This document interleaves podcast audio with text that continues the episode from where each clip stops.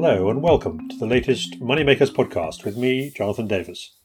I'm delighted to be joined today by Tim Price, the fund manager and market commentator, who some of, some of you may already know well from his popular newspaper columns in Money Week and The Spectator. Our topic today is how best to invest your money in the unprecedented zero interest rate world in which we live when bank deposits and government bonds, once the risk free assets which millions relied on for income, yield next to nothing, and central banks around the world are busy creating money left, right, and centre in a desperate, but so far not very successful attempt to breathe life back into their stuttering economies. Tim has just completed a book called Investing Through the Looking Glass, in which he analyses critically, uh, perhaps I should say very critically, how we all came to be in this unusual state of affairs. He then goes on to put forward his own ideas, drawing on his 20 years of experience as a private client investment manager, of how investors can best adapt to these new and unorthodox conditions.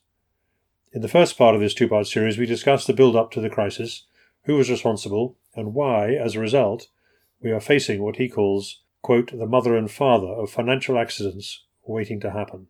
In the second part, we will go on to discuss the three investment solutions he believes offers investor the best hope of surviving the tough years that lie ahead. So, Tim, let's start with what your thesis is. Essentially, as we all know, we've had the financial crisis uh, and we have a problem with debt, but this has now become an endemic global problem.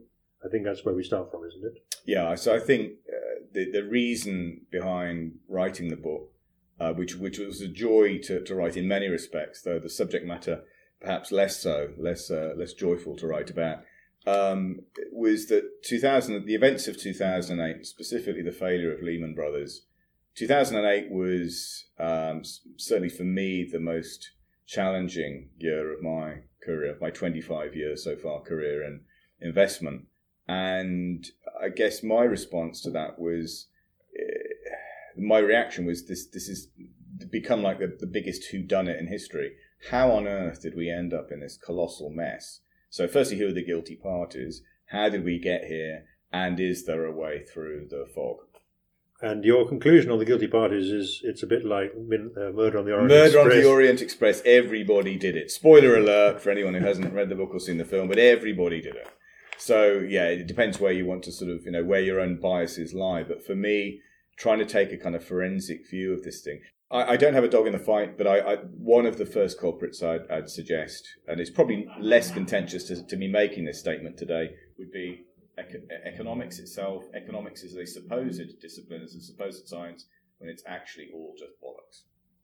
So the professionals in this game have failed, but the, the, the point is that the professionals are well represented in, in other places as well, in the institutions that uh, that have a role in the financial system. So in central banks, they've so been taken ter- over by economists. Exactly. So in terms of how we got to, let's say the the tipping point for me, it's one I cite quite early in the book, and credit to Andrew Ross Sorkin because he he he cited this in his own analysis of the the crash, which was too big to fail, and the version I've got, which I think was probably the first edition, had a picture of a dinosaur on the front, which I think is meaningful because that's a, an excellent you know analogy for where where conventional banking now now finds itself you know, uh, dinosaurs just before the meteor hits, if you like.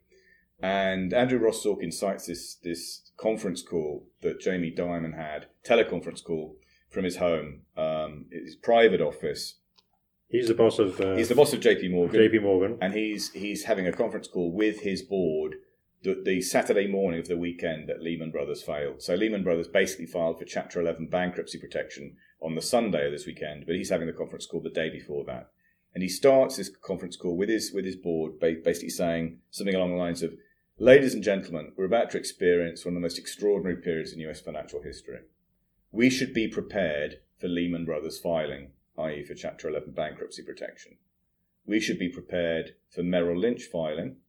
We should be prepared for AIG filing. We should be prepared for Morgan Stanley filing. Pause. We should be prepared for Goldman Sachs filing." And then it just says there was a sharp intake of breath on the other end of the line. And you're thinking, he's being. Oh my god! I mean that that is so for anyone that's uh, unaware of the, the sort of significance of that quote. What what Jamie Dimon was anticipating, uh, not necessarily expecting, but but sort of briefing his staff to anticipate was an extinction level event for Wall Street. Now, as we all know, that didn't it didn't go down that way. So Lehman Brothers either was allowed to fail or they couldn't rescue it in time or was deliberately let go. Uh, again, historians can argue that, but whatever whatever the fate of Lehman Brothers, whether that was deliberate or inadvertent, what clearly then happened was that the authorities, the monetary authorities, the major central banks, specifically the US Federal Reserve, mobilized heaven and earth to ensure that there wouldn't be another failure. And I would, so effectively in my own thought process and my own experience, I would date this, let's say the fever point, the peak fever point of the crisis to that moment when, you know, there was a, there was a, a fork in the road.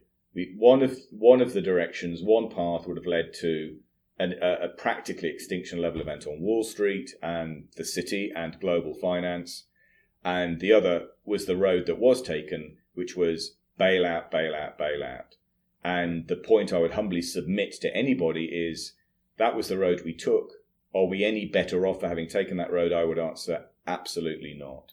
Because the point is we're still living with the consequences of that decision. But having said that, I mean, many people would say having a kind of wipeout of, of, of, of the entire Wall Street uh, city kind of uh, uh, smartest dogs uh, would have been a very uncomfortable experience. It, sure. I mean, in the same way that 1929 to 1932 was uncomfortable. Um, but again, this is a, a, a, point that we I do discuss a little in, in the book.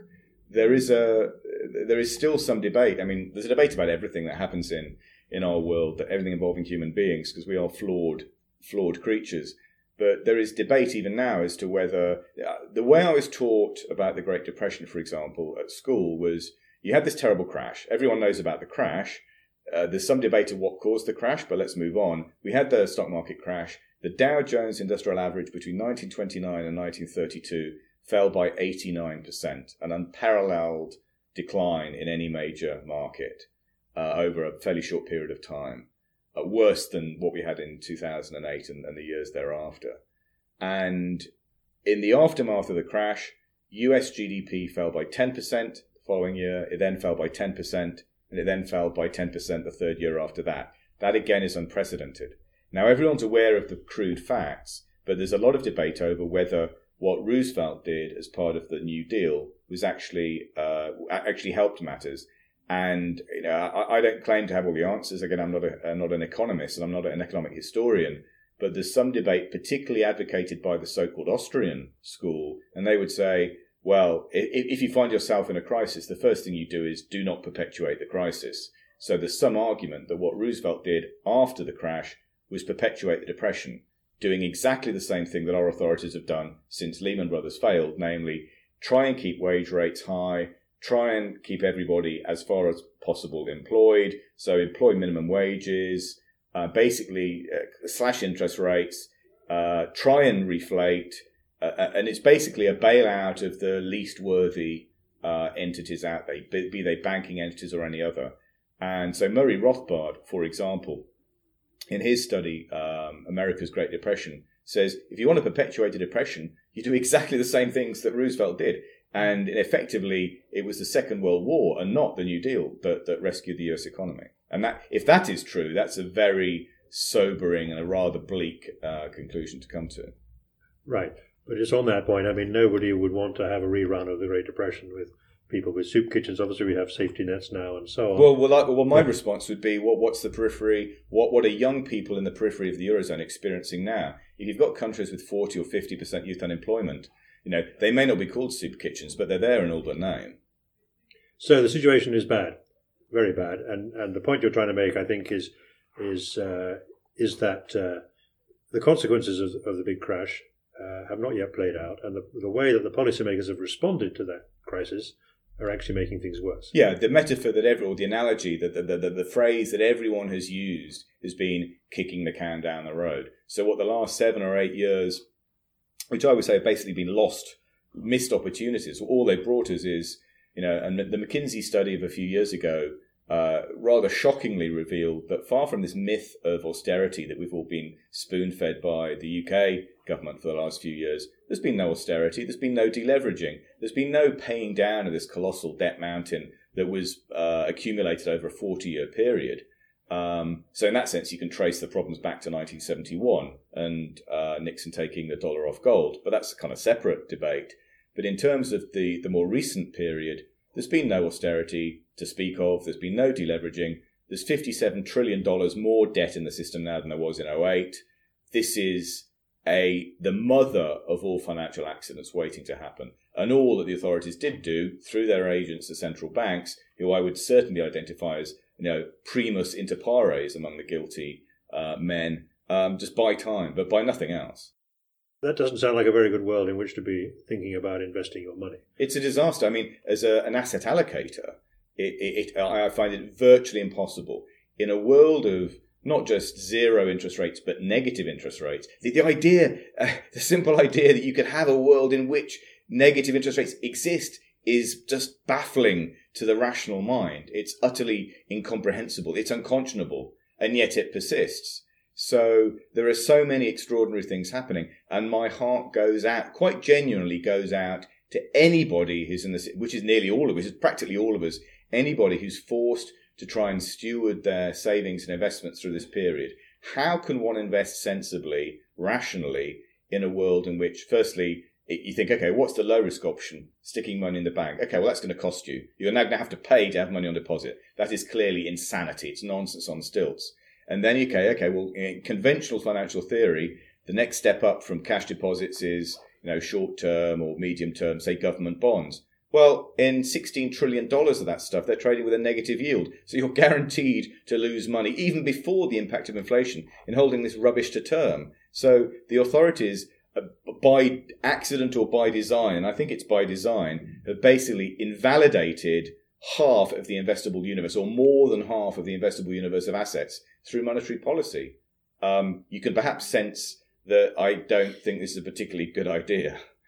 Uh, and they've done it on purpose. I mean, this is, if we look back at historical examples of big debt build-ups, notably the two world wars, uh, the most famous examples, I suppose, uh, and certainly after the Second World War, it was a deliberate policy of what we've come to call financial repression. You try and keep uh, the, the, the well, you keep an absolute lid on interest rates. You keep, keep an absolute lid on what people can earn, and ultimately that falls below the rate of inflation. Uh, and, and, and you inflate your way out. You inflate your way out. And you inflate your way out. So what they've been trying to do is they've been trying to inflate away the, huge debt mountain that everybody has accumulated around the world. And, and so far it hasn't worked. you couldn't make this up, really, could you? I mean, if you gave it to Hollywood, they say, "I'm sorry, this yeah. script is too implausible for us to make a film out of." So interest rates have come down virtually to, to nothing at the shorter end, anyway, of the, of the market.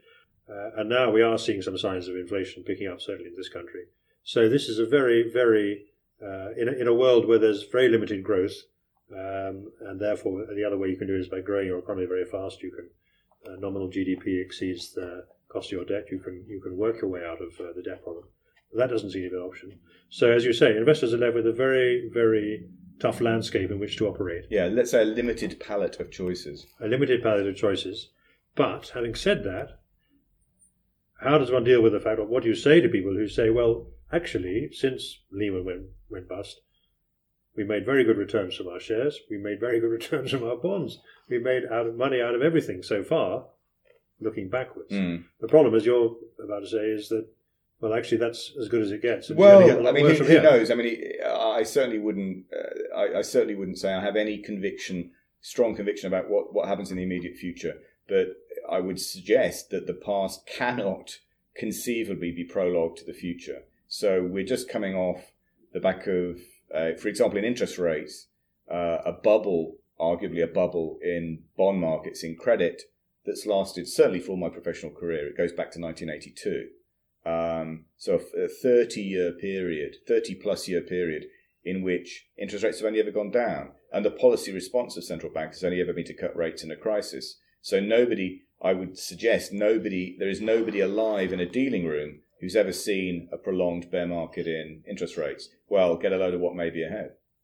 And when they do happen, they tend to last quite a long time. Thirty years is a normal. Uh, well, if, if, again, of a, bear market in bonds. To, to, to, to, go biblical, I mean, we've had thirty plus years of good times. So if, if the Bible has anything to say about this, then we should expect to maybe have a prolonged period of not so good times.